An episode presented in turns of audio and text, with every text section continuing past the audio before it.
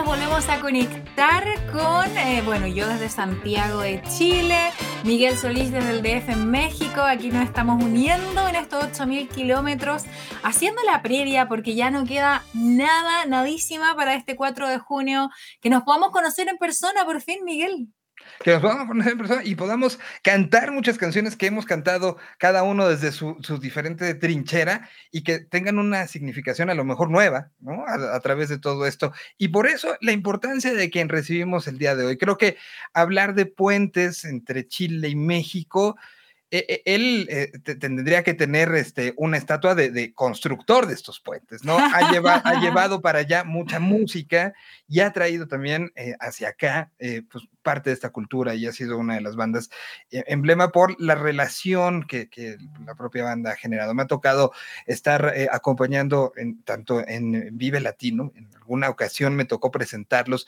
en un grito desgarrado en el momento que regresaban a los escenarios y, y desde, ese, desde ese momento cada vez que los tres han regresado a México, eh, tomando ese punto, ese Vive Latino, ese regreso, ha, habido magia en, el asunto, desde esos salones 21, después de esos regresos, hasta lo que han sido estos grandes festivales, el 202 en Guadalajara, el de Cancún, eh, todo lo que ha sido este camino, siempre un poco fundando y generando esta, esta parte de unión. Y hoy es un gusto verlo y verlo bien y darle la bienvenida a alguien que, insisto, lo mismo nos hemos encontrado y lo hemos visto tocar en un foro Alicia, este lugar eh, mítico a estos grandes escenarios, alguien que conoce muy bien al público mexicano y que no solamente lo conoce, sino que se ha preocupado también por llevar parte de la música mexicana hacia allá, haciendo covers un poco de todo. El eh, pues una pieza fundamental de esta relación. Nos da muchísimo gusto recibir al gran Álvaro Enríquez, headliner de una u otra manera junto con los tres de este festival. Álvaro, qué gusto saludarte. Espera, yo quiero, quiero, quiero, sumar chiquitito a que pieza fundamental de esta relación que dice Miguel, pero pieza fundamental también de la música popular chilena. Ah, Así que la verdad es que es tanto para allá como para acá. Ahora Álvaro, sí, bienvenido a este Chilean Way, el podcast. Muchas gracias, gracias. Pues Álvaro, eh, empezamos un poco por, o sea, sí, creo que, de, los dos lados, si tú vas a la embajada, te pueden dar como el título oficial de embajador de los dos lados, ¿no? te, gusta mucho la relación con México, y te gusta mucho México, y te gusta mucho eh, eh, este, fingir como este, esta parte de unión, ¿no? Entre amigos, entre comida, entre música. Un poco ha sido esta, gran historia con, con México. Claro, bueno, el, el, amor con México empezó la primera vez que fuimos allá, por ahí por el 93. Y yo nunca había estado en México. Eh, y llegaron en esa ocasión nuestros amigos de Café Tacuba, que los conocíamos un poco acá en Chile. Y ahí empezó una, una relación, bueno, básicamente con ellos y también con el público mexicano, que siempre ha sido un público muy bueno, muy prendido. Entonces, como nosotros siempre tocábamos rock and roll y hasta el día de hoy la gente se prendía mucho y era muy entretenido ver eh, las diferencias entre los públicos. diferencias que, que, de una u otra manera en el corazón, eh, pues ya el, tú te paras aquí en, en, México y la reacción del público a, a, lo que haces tú y lo que hacen los tres, pues es eh, prácticamente, ustedes ya saben perfectamente a qué viene, ¿no? O sea, ya saben qué esperar, ya saben cómo va a ser la reacción, ya saben qué canción se va a dar. Un poco juegan ya de locales. Claro, eh, lo que pasa es que siempre es una novedad. Cuando, cuando uno toca en México, siempre el público va cambiando un poco. Entonces, eh, hemos tenido oportunidad de tocar en, lugares muy grandes, en lugares muy pequeños también. Eh, así que conocemos bastante bien y tenemos una muy buena relación con, con nuestro público allá en México. Álvaro, ¿y cuánto ha influido México también en tu música? No puedo dejar de pensar en este cover que, que hace de los Tigres del Norte también. ¿Cuánto ha, ha, permeado en ti eh, la cultura mexicana?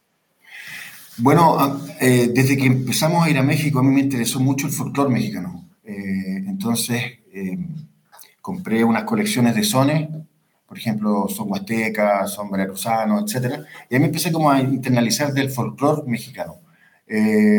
más que de... porque teníamos ya los, a los tacubos como amigos, entonces, eso.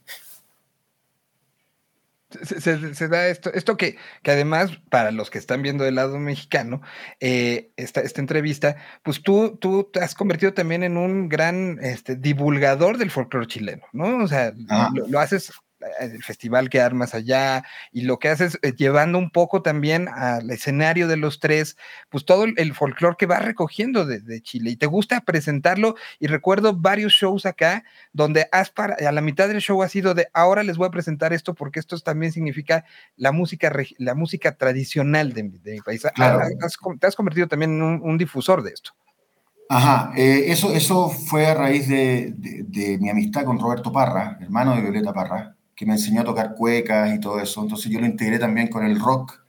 Y también, una vez más, coincidimos con nuestros amigos Tacubo, con, con que ellos también rescataban el folclore. Entonces fue como una, una, hermandad muy grande desde ese momento en adelante. Eh, eso. Una hermandad que ha sido sumamente fuerte, ¿no? La, la, la, tu presencia en los discos solistas de Joselo, la presencia de Meme como productor, justamente en, varios discos y, siendo, siendo esto, o sea, creo que de una u otra manera los dos puentes han sido, han sido fuertes, pero creo que esto nunca te lo he preguntado y hoy aprovechando, hablando de puentes, ¿Qué significó para ti el día que, no sé si fue Meme, fue Rubén, fue José, lo que te hablaron y te dijeron, oye, vamos a sacar un disco y va a ser un disco de puros covers de ustedes? Esta parte para ti, ¿cómo fue? ¿Cómo fue de ¿Eh? eso, fue increíble, eso fue increíble porque el Meme me llamó y estaban todos los tacubos detrás de él para hablar conmigo por teléfono. Entonces el Meme me dice, adivina de quién son las nuevas canciones de nuestro disco. Le dije, no sé, tuyas, me imagino. No. Me dice, no, son tuyas, güey. Así que ahí quedé, quedé como un poco choqueado, así dije, wow, para hacer un disco con canciones mías, era, increíble.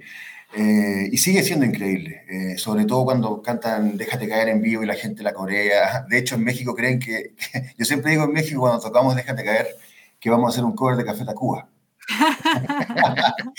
Ese fue lo verdadero interesado, ¿no? Claro. Oye Álvaro, y, con toda esta historia que, tiene, que tienes tú, que tienen ahí eh, con México, ¿recuerdas algún o algunos shows memorables allá? Uy, varios ¿Alguno Con, ¿Alguno con cariño en particular por alguna razón?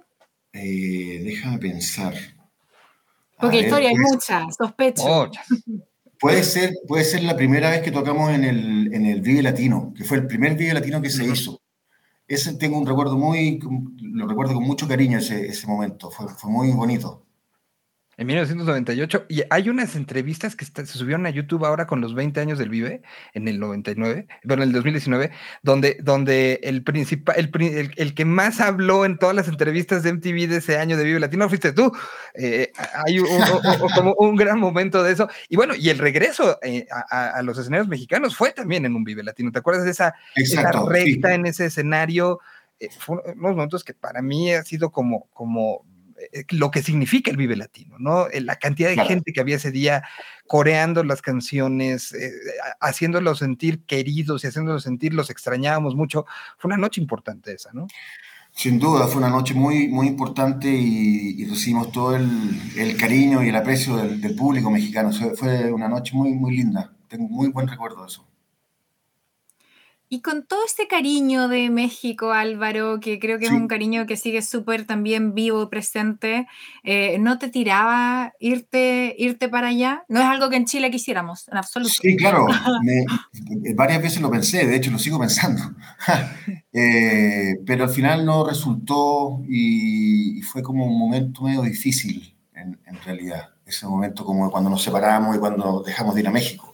Fue un momento muy difícil para mí porque a mí me encanta ir a México ¿Culturalmente qué te gusta de allá?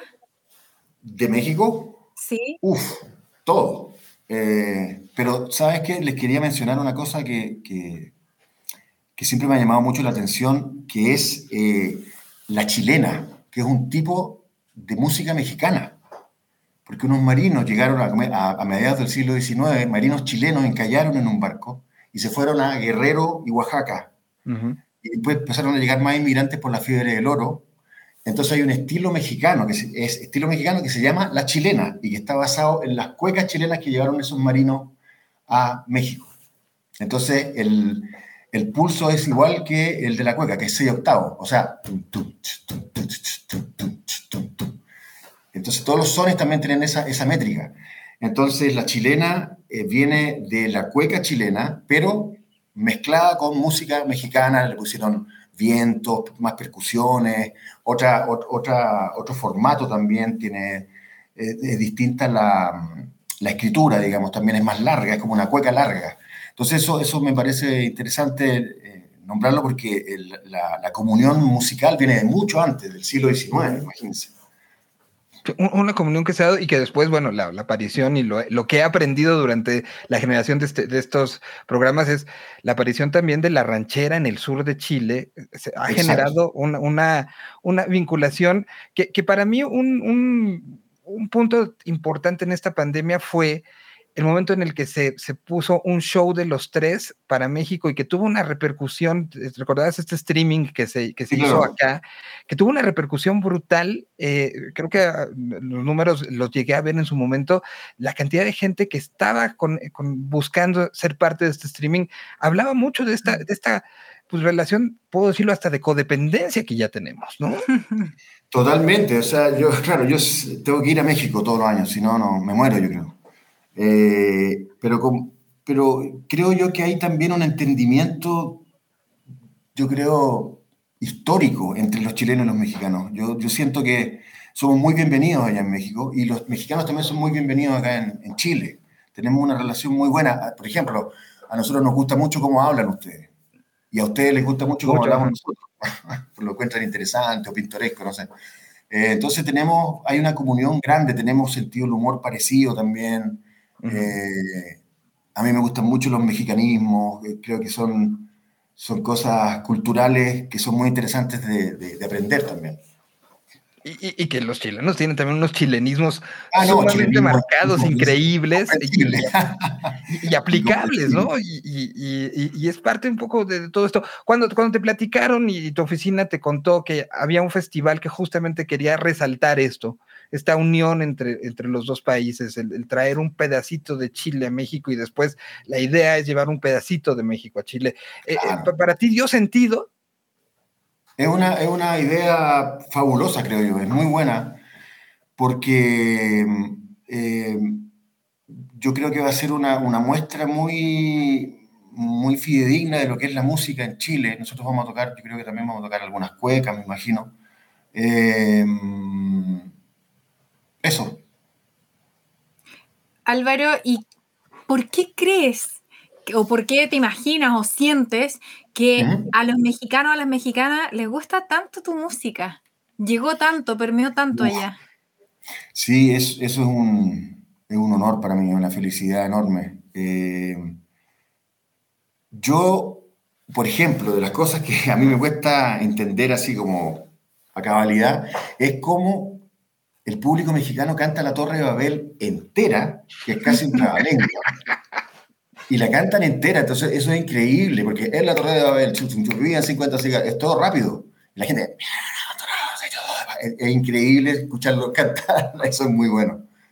No sé si, allá se acostumbra mucho, pero no, no sé si tengas claro cuántas bodas mexicanas han tenido como canción principal Amor Violento. No te puedo creer, en serio. Es, es una canción que, a mí me ha tocado estar por lo menos en 10 bodas donde la canción que bailan los novios es amor violento. O sea, es una canción que, ha trascendido este, una cantidad de cosas y que se mete en algo tan cultural y tan íntimo como es una boda, ¿no? O sea, como es la canción que nos va a acompañar el resto de la vida. Y ahí demuestra esta hermandad y esta, esta penetración de lo que le ha sido esta, esta parte cultural que, que pues nos, nos, remite recordarás ese hard rock donde presentaron Fome, donde, o sea, todos esos esas eh, shows que han sido particularmente importantes, de mencionaba hace rato ese, ese, ese foro, foro Alicia que también resonó Alicia, ¿no? ¿Cómo olvidarlo? Ha, habido ¿Cómo se, ¿Cómo se llamaba ese que había que subir? ¿Te acuerdas que era una sala que estaba como arriba, en una especie como de caracol? Rocotitlán. Rocotitlán, sí, sí, Rocotitlán. ahí tocamos también en Rocotitlán. O sea, el camarín había que pedirle permiso a los ratones. Pero era el camarín histórico, que te recuerdas que estaba pintado todo. O sea, lleno de firmas. Y ahí, sí iban, ahí iban los bravos nomás a tocar a ese lugar. ¿no? Sí, un lugar que, que, a ustedes les tocó vivir esa, parte de los 90 también, ¿no? De México, de, de, conocerlo así y, que han visto toda la evolución. Claro, es ese lugar y también, por ejemplo, a mí siempre me gustó desde el principio el Chopo. También encontraba que era un, lugar cultural, rock and rollero, súper, súper único en el mundo. Sí, ¿no? Y que tenemos eso, esos para los chilenos, y espero que el Chilean Way pueda estar.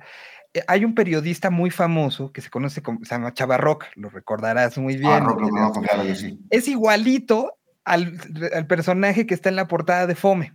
Eh, pero igualito, o sea, el pelo, el, bigote, eh, el, cuerpo, ¿no? O sea, es igual de atlético, chavarro.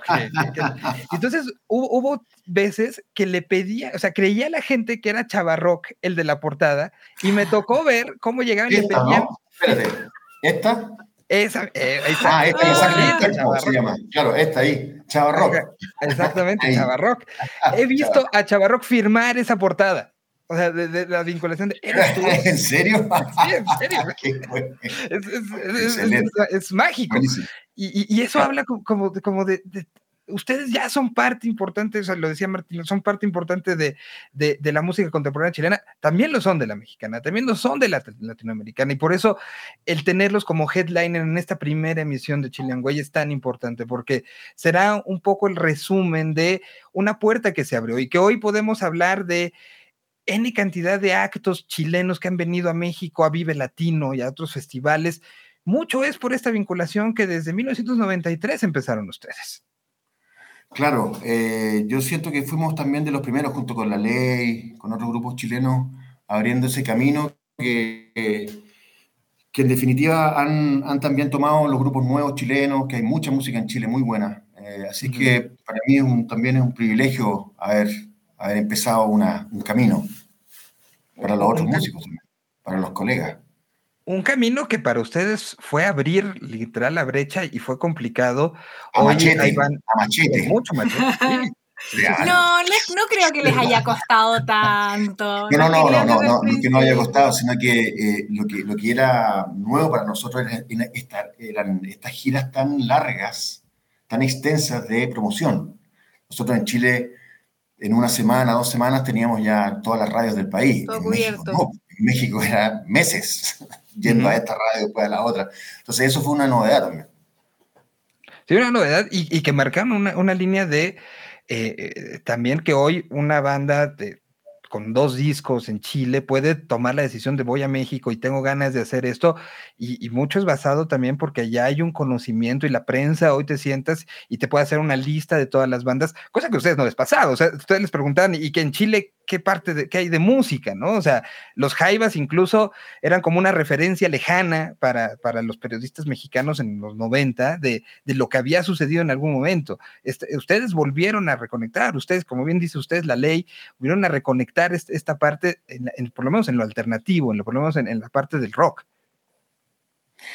Claro, eh, como te dije, fue una época también especial porque los sellos nos apoyaban, era, era, otro, era otra realidad yo creo, ¿ah? en ese momento.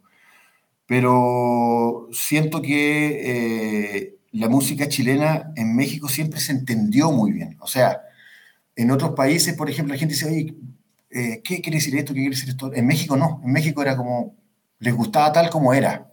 Y eso, eso es muy importante. Álvaro, ¿y cómo está ahora la, expectativa para este 4 de junio, para el Chilean Way, ahí este reencuentro también con el público? Yo ya quiero que sea mañana, eh, que sea lo antes posible. Estamos muy contentos y muy, eh, muy emocionados también de, ir a, tocar nuevamente a, México, que, es un, lugar, un país que nosotros queremos mucho.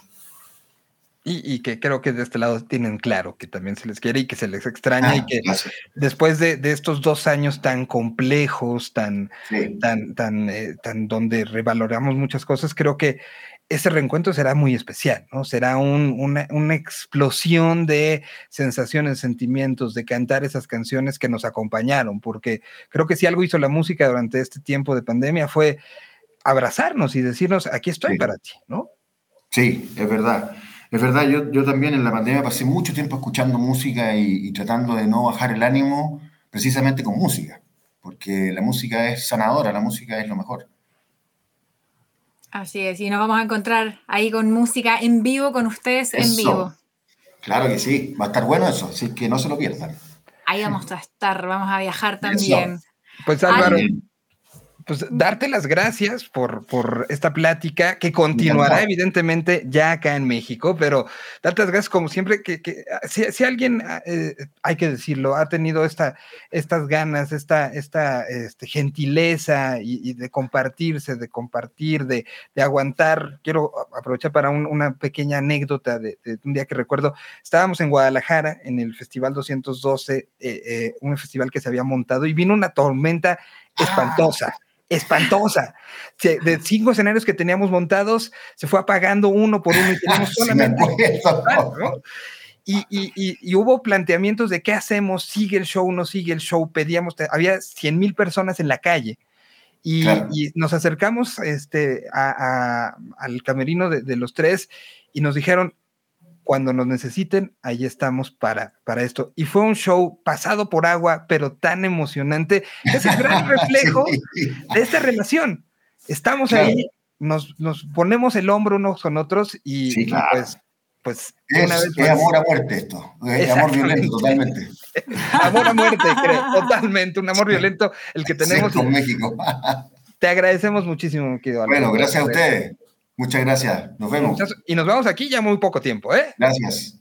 Chao, Álvaro. Pues Álvaro Enríquez, Martina, pues qué emoción, qué emoción, ya contando los días. Oye, ya no queda nada, nada, nada, Miguel. Qué, qué maravilloso va a poder ser ver artistas como Los Tres, como Anatiyu, como Eli Guerra, como Gondwana, entre tantos otros. Ahí este 4 de junio. Eh, la ansiedad ya nos gana, ¿o no? Nos gana, pero les recordamos, pueden entrar ustedes a chilenway.com. Ahí están las redes sociales, los links para compra de boletos, todo, todo, porque hay todavía varias sorpresas que se están gestando, que anunciaremos en próximos días, que tienen que ver con no con la, con la vinculación también a otros niveles. Aquí hemos hablado de todos niveles gastronómicos, culturales, etcétera, que también estarán presentes me encanta, me encanta además las, anécdotas, las historias que hemos podido revisar con los diferentes artistas, las cosas que tú has contado también ahí cuando los has visto en vivo. Así que así vamos construyendo esta historia de Chilean Way, este recorrido, este camino que vamos a poder coronar ahí el próximo 4 de junio. Pues por acá nos vemos. Muchas gracias, Martina. Un gustazo como siempre. Nos queda poquito, Miguel. Ya nos vamos a ver por allá. Poco, muy poco. Otro capítulo de Chilean Way, el podcast. Hasta la próxima.